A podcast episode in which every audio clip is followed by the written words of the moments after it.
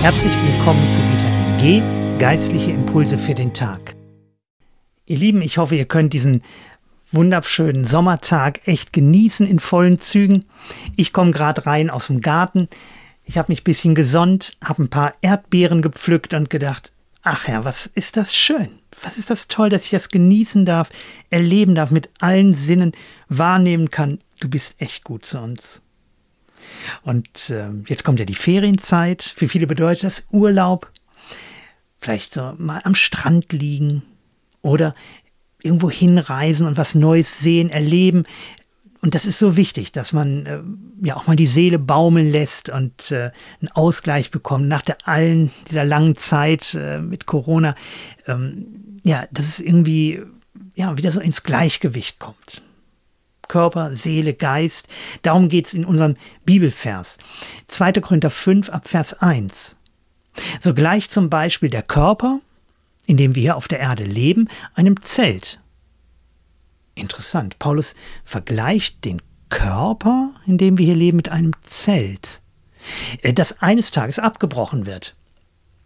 Doch wir wissen, wenn das geschieht, wartet auf uns ein Bauwerk, das nicht von Menschenhand errichtet ist, sondern von Gott, ein ewiges Haus im Himmel.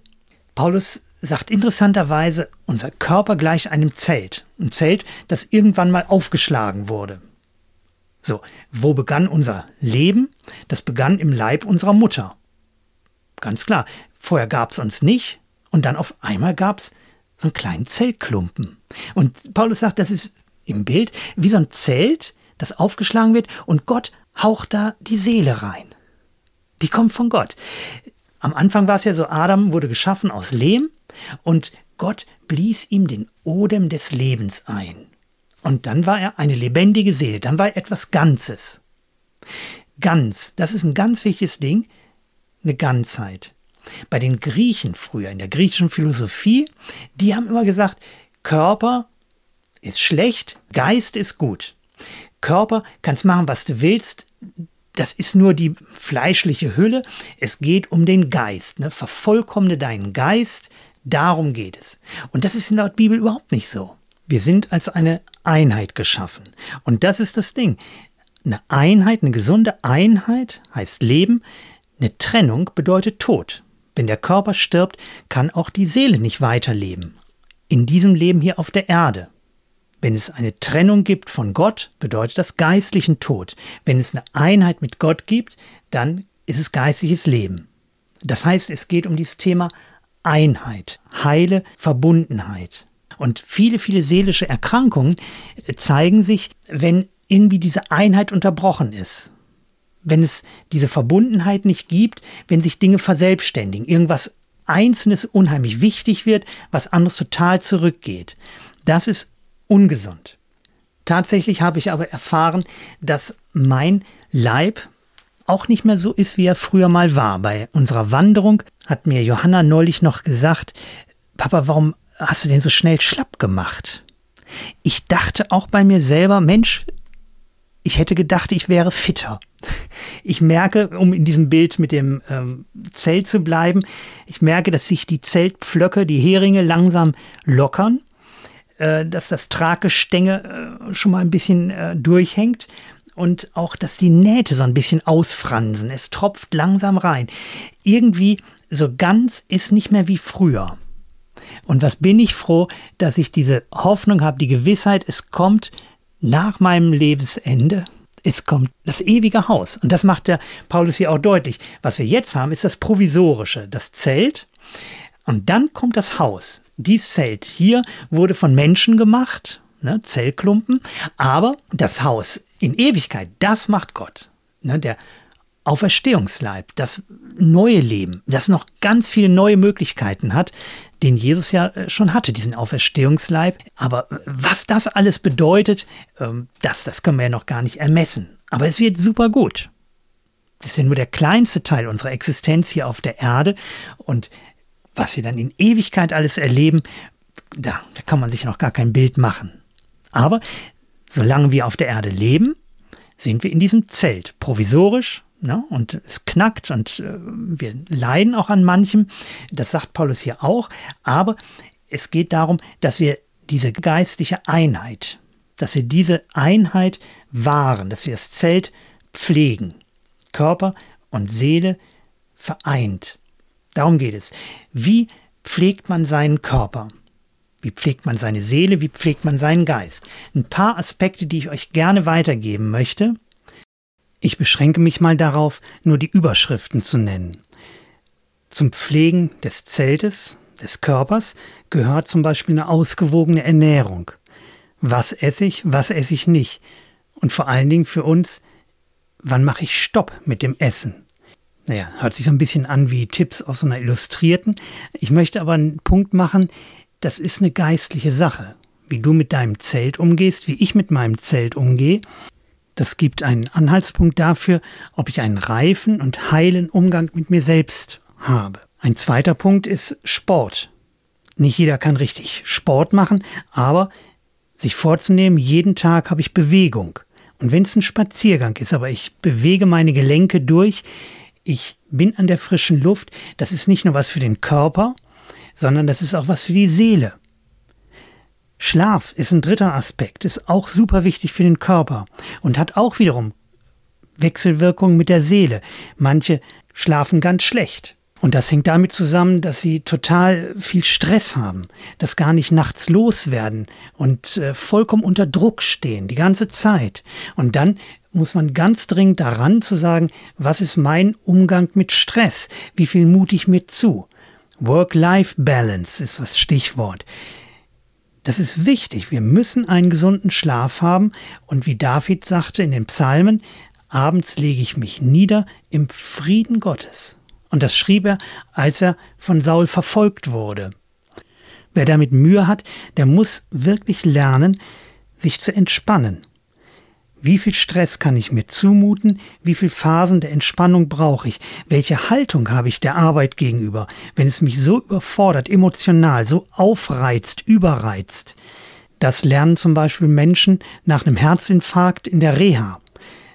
Gesund essen, Ruhepausen haben, die Arbeit anders anpacken. Sie müssen ihren Lebensstil ändern, sonst leben sie auf Kosten ihrer Gesundheit, treiben Raubbau an ihrer Gesundheit. Der nächste Herzinfarkt kann den Tod bedeuten. Und bei uns Christen sollte das gar nicht nötig sein. Wir können von Gott lernen, dass wir dieses Zelt pflegen.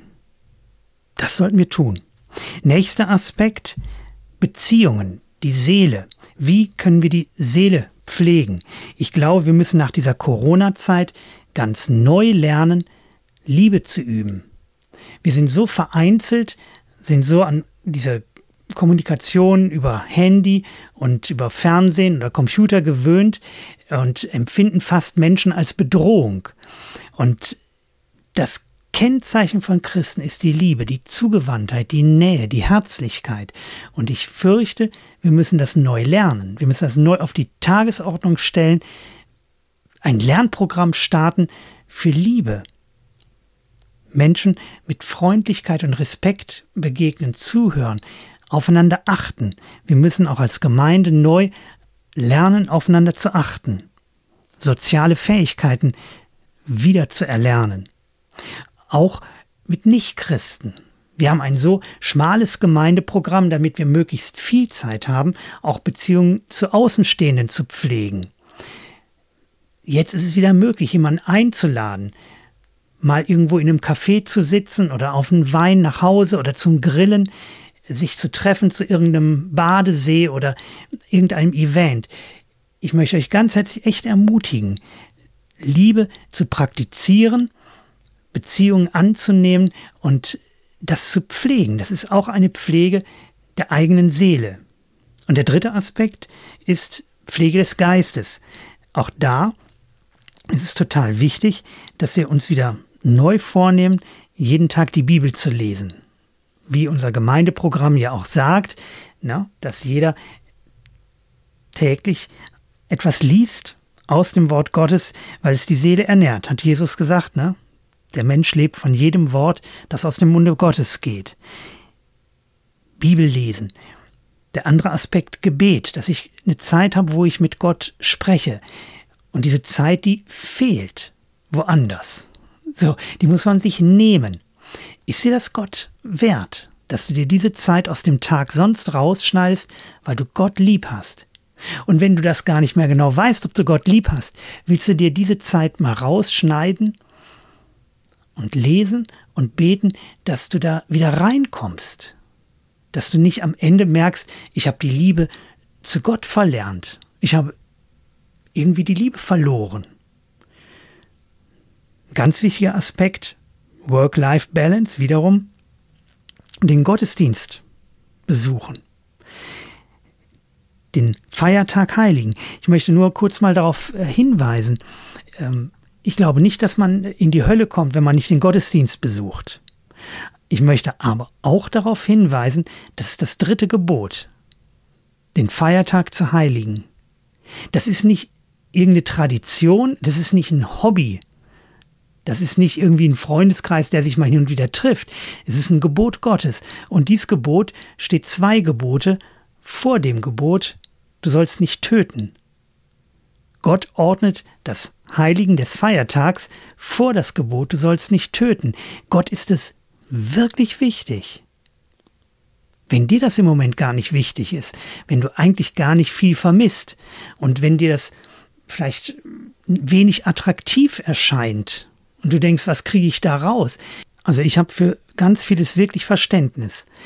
Ich möchte nur darauf hinweisen, Gott sagt, zehn Sachen sind mir wirklich wichtig. Darauf möchte ich auf keinen Fall verzichten. Das gilt für alle Menschen, das gilt auch für dich. Ich möchte, dass du den Feiertag heiligst. Und das ist nicht der Tag, an dem du alles machst, was du in der Woche nicht geschafft hast. Das ist wichtig für mich, deinen Gott. Und das ist wichtig für dich, mein Kind, für deine Seele, für deinen Körper und für deinen Geist. Soweit mal ein paar Aspekte dazu, wie wir mit unserem Zelt, dieser provisorischen Behausung umgehen sollen, in der Zeit, in der wir leben. Es kommt die Zeit, wo wir das neue Leben haben und dann gelten ganz andere Maßstäbe. Für unser Leben hier. Lebe weise mit deinem Körper Lebe in der Balance, lebe in dieser Einheit. Gott hat dich zu einer Einheit gemacht und er möchte dir nah sein. Er möchte deinen Körper segnen, deinen Geist segnen und deine Seele segnen. Amen. Ich wünsche dir einen gesegneten Tag. Matthias Müller von der FEG Lübbecke.